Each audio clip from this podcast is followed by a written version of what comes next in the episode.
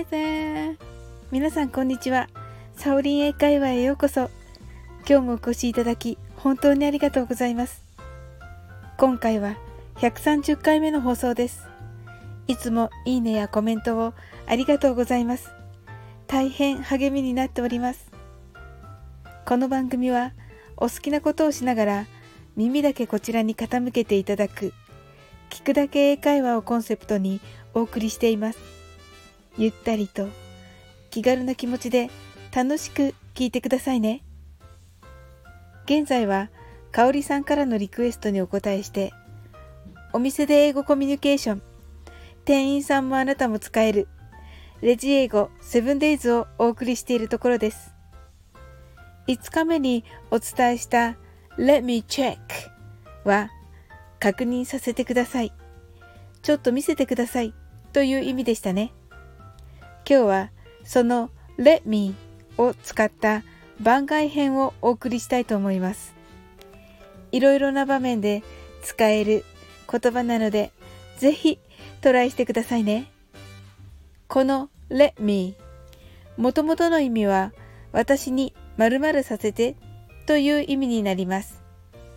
実は Let me の後の動詞をいろいろ変えることで意味もいろいろ変わります。今日はおすすめの表現を5つクイズ形式でお聞きしていきますので、ぜひ楽しく挑戦してみてください。それでは Let's try it out。 まずは例題です。お友達がスマホの中の写真を見ています。私にも見せてという時に何と言うでしょうか。答えは Let me see です。これは確認させてください、ちょっと見せてくださいの Let me check に近いのですが、 check のようにじっくりは見ません。また見せてくださいという意味なのですが、ちょっと考えさせてくださいという意味も含まれます。ちょっと考えるところからという時にも使われます。このように Let me see。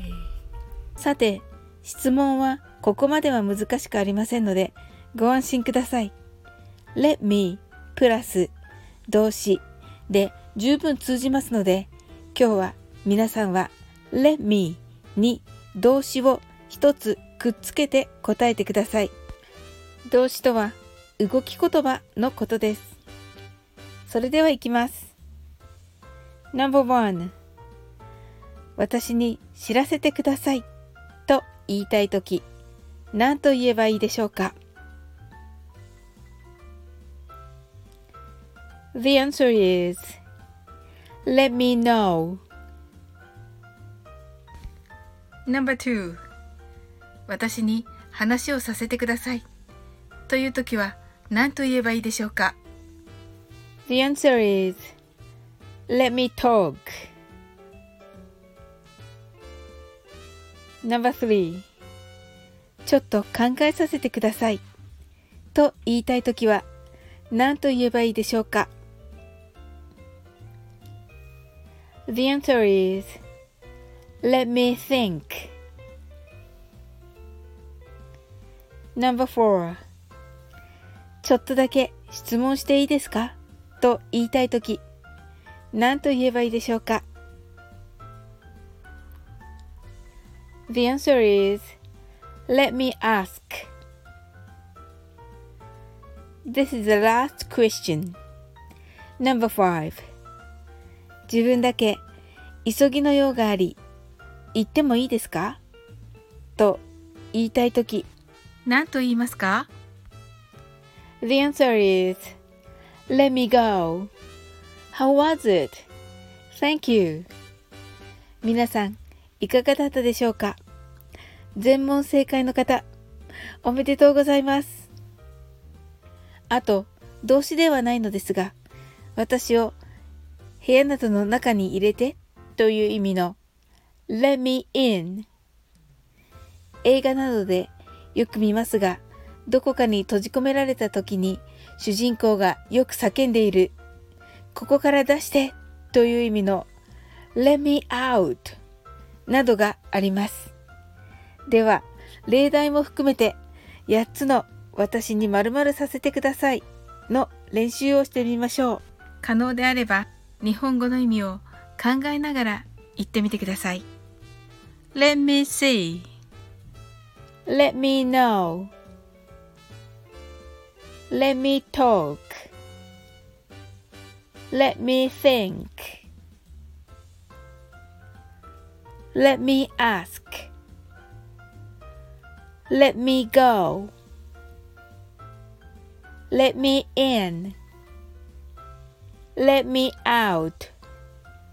Thank you.その他、あらゆる動詞を使って、私に〇〇させてくださいということができます。一度覚えると便利な表現ですので、ぜひ覚えてみてくださいね。今日も楽しく配信させていただき、ありがとうございます。皆さん、一緒に頑張っていきましょうね。ぜひまたお越しください。最後までお付き合いいただき、ありがとうございます。コメントやフォローいただけると本当に嬉しいです。それでは次の放送でお会いしましょう。See you!